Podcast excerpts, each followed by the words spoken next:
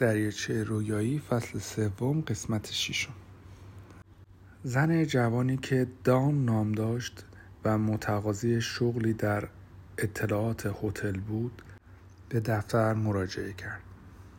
لنا آهی کشید و نگاهی به او انداخت. آن زن قیافه حق به جانبی گرفته بود.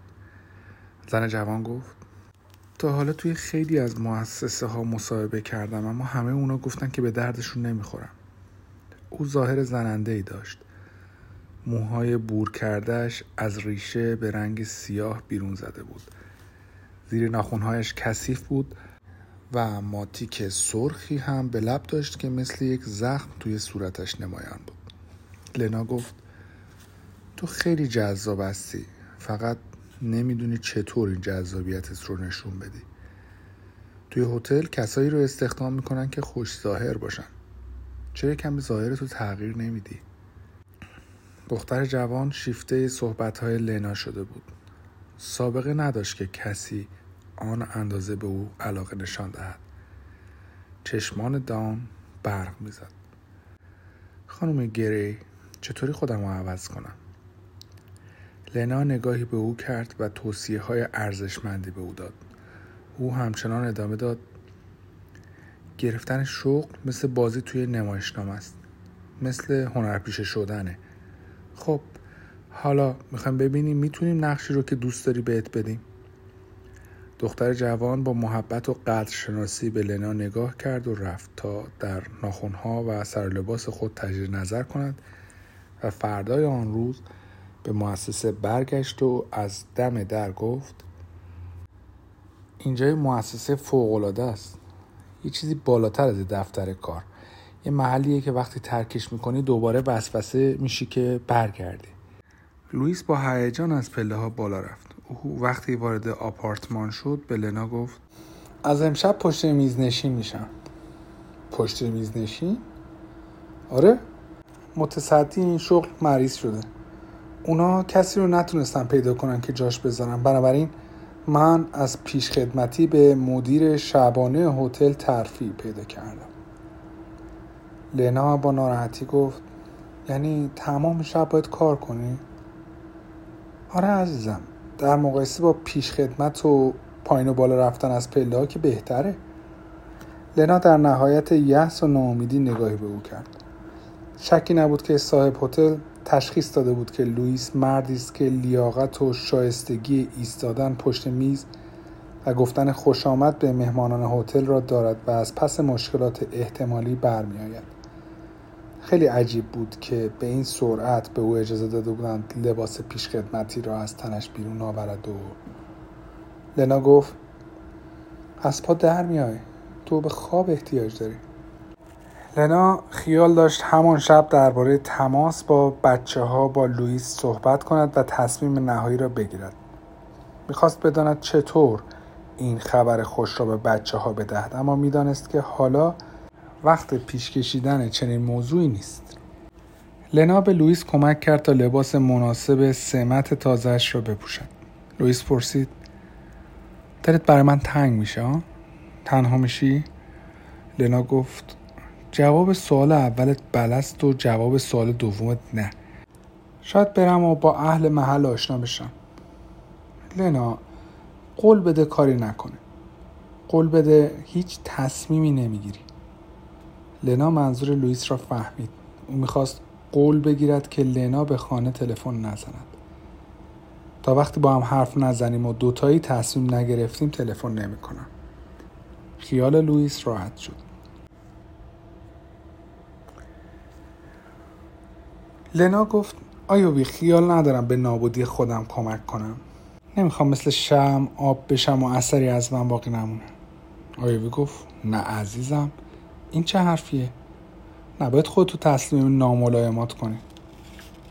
آیوی قمار می‌کرد و هر هفته وقت زیادی را صرف این کار مینمود؟ اگر دست به این کار نزده بود می‌توانست هتل بزرگی بخرد و یک مدیر تمام وقت برای اداره آن استخدام کند و مانند یک خانم متشخص در آپارتمان خود با خیالی آسوده زندگی کند. آیوی به گربهش رو کرد و گفت درست نمیگم هارت راگ حرف او هنوز تمام نشده بود که گربه با خوشحالیش رو به خورخور کرد. لنا دستی به سر روی گربهش کشید و گفت گربه به آدم آرامش میده. من تو منزل یه فاروک داشتم که خیلی بهش علاقه داشتم. ناگهان چشمان لنا به دور دست خیره شد. آیوی گفت منظورت وقتی که دختر بچه بودی؟ لنا گفت نه. نه منظورم وقتی که توی خونه خودم بودم توی لوفگلاس این اولین باری بود که لنا جانب احتیاط را از دست داد. آیوی متوجه خیلی چیزها شده بود. آیوی حرفی نزد و شروع به درست کردن چای کرد. لنا در منزل آیوی مانند کلبه خواهر مادلین احساس راحتی می کرد گرچه آن دو زن خیلی با هم تفاوت داشتند خواهر مادرین در چنین شب سرد زمستانی در کنار آتش می نشست و با یکی از شهروندان لوفگلاس گفتگو می کرد. شاید آن شخص ریتا بود که برای آیندهش برنامه ریزی می کرد. شاید آن شخص کاتلین سولیوان بود بیوه غمگین و افسردهی که گاراژ شوهرش را اداره می کرد و از پسرهای لات خود راضی نبود.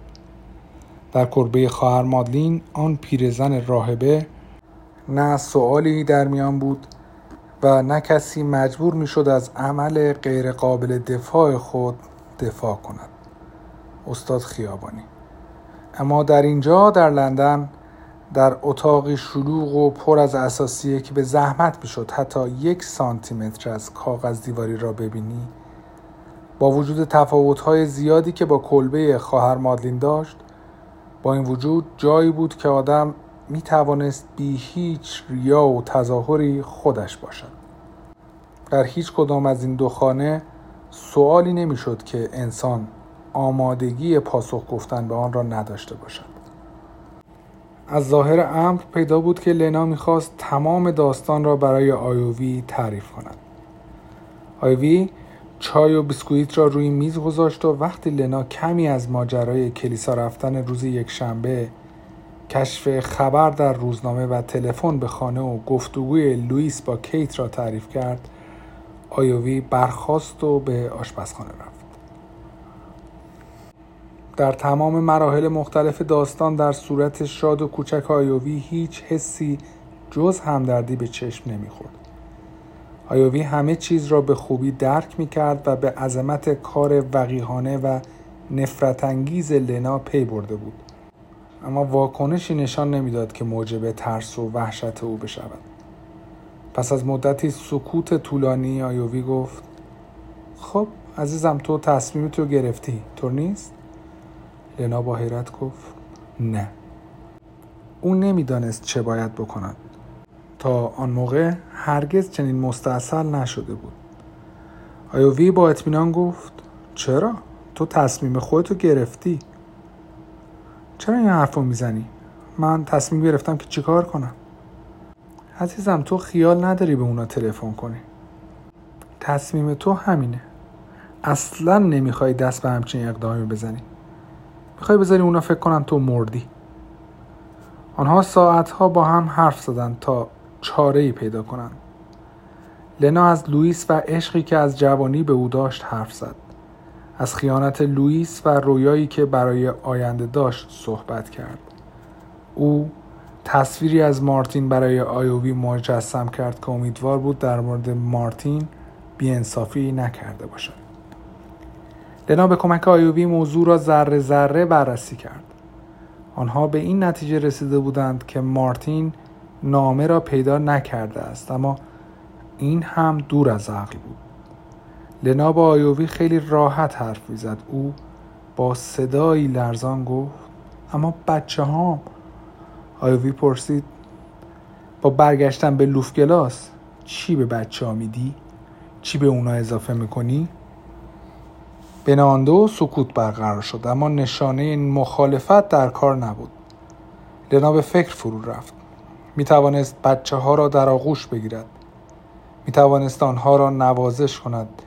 اما این گرفتن بود ندادن آیا قصد او از رفتن این بود که بچه ها را خجالت زده و سرفکنده کند و دوباره ترکشان کند؟ آیوبی پرسید چرا مجبوری دوباره اونا رو ترک کنی؟ همون یه بار بنز کافی سخت نبود؟ اگه دریاچه رو بگردن و جسد رو پیدا نکنن می‌فهمن من نمردم. بعد شروع می‌کنن شهر به شهر جستجو کردن.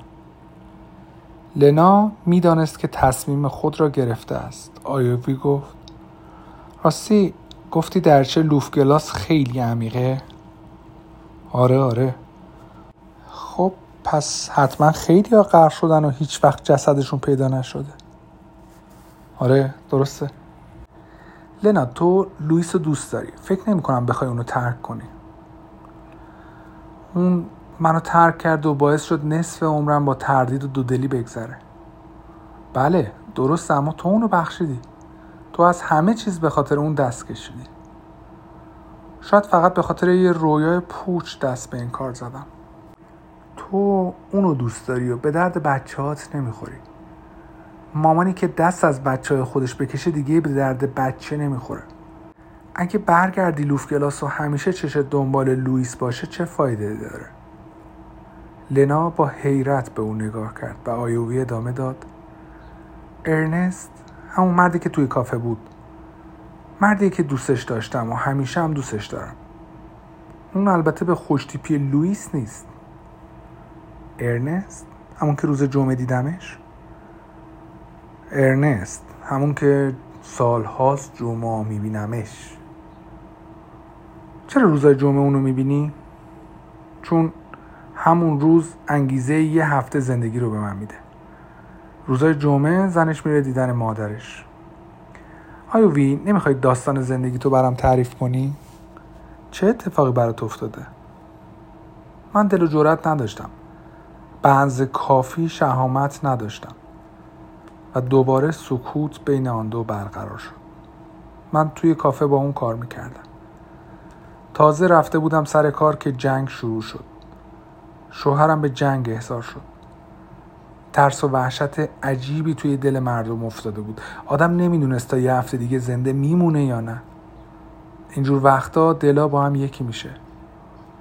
شاید دلیل صمیمی شدن من و ارنست هم همین بود. من یه زن تنها و بیپناه بودم. وقتی آژیر می‌زدن ما می‌رفتیم پناهگاه. توی پناهگاه خیلی ها جمع می شدن من و ارنست حال آدمایی رو داشتیم که سوار کشتی شکسته بودن و کشتی به قر آب فرو می‌رفت. آیوی با یادآوری خاطرات گذشته لبخندی زد و گفت اون دو تا بچه داشت و زن شارلوت چارچشمی مواظبش بود. اونا علاقه به هم نداشتن. شارلوت به همه چیز بدبین بود و به همه شک و تردید داشت. توی اون شرایط هولناک زنای فاسد فرصت زیادی برای ولگردی پیدا کرده بودند. به همین دلیل اکثر مردم به عمد و صح خوشگوتر رو با هم میسوزوندن.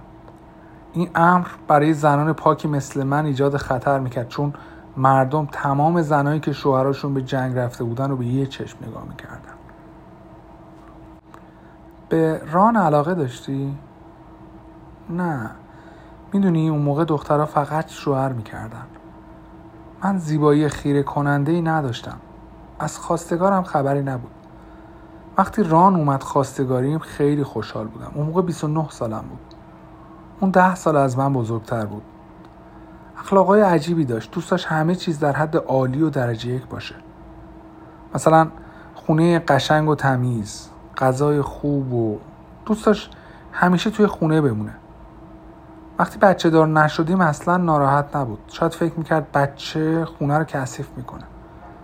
من رفتم و آزمایش دادم اما اون تهم به این کار نداد. بهش گفتم می‌تونیم بچه رو به فرزندی قبول کنیم. گفت نه. حاضر نیستم بچه ای که پدرش یه مرد دیگه است بزرگ کنم او آیوبی خیلی متاسفم. بله خیلی از مردم این کارو کرده بودن و هیچ عیبی نداشت. به قول شما آدم باید در مقابل تقدیر و سرنوشت سر تسلیم فرود بیاره. به هر حال منم فرصت تو رو داشتم اما از اون استفاده نکردم. لنا پرسید ارنست؟ بله اون گفت باید فرار کنیم اما من قبول نکردم. من میترسیدم. می‌دونی از چی؟ از وجدانم. از خدا. توی اون روزا شوهرم سرگرم جنگ به خاطر وطن بود. ارنست هم زن و دو تا بچه داشت. نه نمی‌تونستم. این کار غیر اخلاقی بود. می‌دونستم اگه او با اون فرار کنم یه روزی پشیمون میشم و اون به چشم یه زن فریبکار نگاهم می‌کنه. میترسیدم همسرم ران خورد و نابود بشه. شارلوت از همه چی خبر داشت. می‌دونست ارنست از من خواسته تا با اون فرار کنم و اون می‌دونست که من به اون جواب رد دادم. بله تمام مدت منو میپایید. وقتی همه چیز آشکار شد به من گفت باید اونجا رو ترک کنم و دیگه به اون کافه پا نذارم. من همون روز کافه رو ترک کردم. بعد چی کار کردی؟ به آپارتمان خودم برگشتم و هی ساییدم تا برق بیفته. وقتی ران از جنگ برگشت کم حرفتر از سابق شده بود. خیلی ناراحت و ناراضی به نظر می اومد می گفت وطن و کشورمون از سربازان قدردانی نکرد و تا اینکه یه روزی شارلوت براش نامه نوشت. توی نامه ادعا کرده بود ران به عنوان یه شوهر باید از اعمال زنش با خبر باشه. حالا می‌تونی حدس بزنی که اوضاع توی خونه ما به چه صورتی در اومده بود دیگه. ران منو یه زن ناپاک قلمداد می‌کرد و وقتی می‌خواستم توضیح بدم حاضر نمی‌شد گوش کنه. خب لنای عزیزم داستان قرمانگیزی بود اینطور نیست؟ حالا دلم به همون شب جمعه خوشه. ران چی شد؟ رفت. رفت واقعا عجیب بود. فقط گفت دیگه میل نداره از ماجرا چیزی بشنوه. همون موقع رفت درست همون هفته ای که نامه های شارلوتو خوند. دوست داشتی پیشت بمونه؟ آره دوست داشتم. من ترسیده بودم. هیچ کس رو نداشتم. کاری هم بلد نبودم که زندگیمو بگذرونم. بعد به این آپارتمان نقل مکان کردم. واقعا نمی‌تونی مجسم کنی که اینجا چه شکلی بود. خیلی با حالا فرق داشت. تمام ساختمون رو تمیز کردم. برای نظافت به خونه مردم می‌رفتم و پول جمع می‌کردم. چشمان لنا با تحسین برق می‌زد و گفت چه کار فوقلاده ای آیوی گفت به قول بعضیا آرامش سرد. باور کن لنا خیلی هم سرد. وقتی فکر می‌کنم چه چیزایی می‌تونستم داشته باشم مغزم سوت می‌کشه. هیچ وقت فکر نکردی که اون فرض کن زنش. دیگه خیلی دیر شده عزیزم. من تصمیم خودم رو گرفتم. هر چه پیش آید خوش آید. و دوباره سکوت برقرار شد. سرانجام لنا گفت منظورتو نمی‌فهمم. به نظر من دیگه صلاح نیست به خونه تلفن کنی. رنگ از صورت لنا پرید و با پریشانی گفت کی تو امت چی میشن؟ اینجوری اونا با عشق از تو یاد می‌کنن نه با نفرت. نه نمی‌تونم از تلفن زدن به اونا خودداری کنم. ساعت هفت نیم صبح لوئیس خوش و خندان به خانه برگشت و به محض دیدن لنا سرش را کش کرد و با لبخندی گفت خب پس امروز می‌خوایم مرخصی بگیری و به من برسی. لنا گفت من یه فکر بهتر دارم. می‌خوام تو رو تنها بذارم تا تمام روز راحت بخوابی. و پیش از آن که لوئیس قور بزند از خانه بیرون رفت.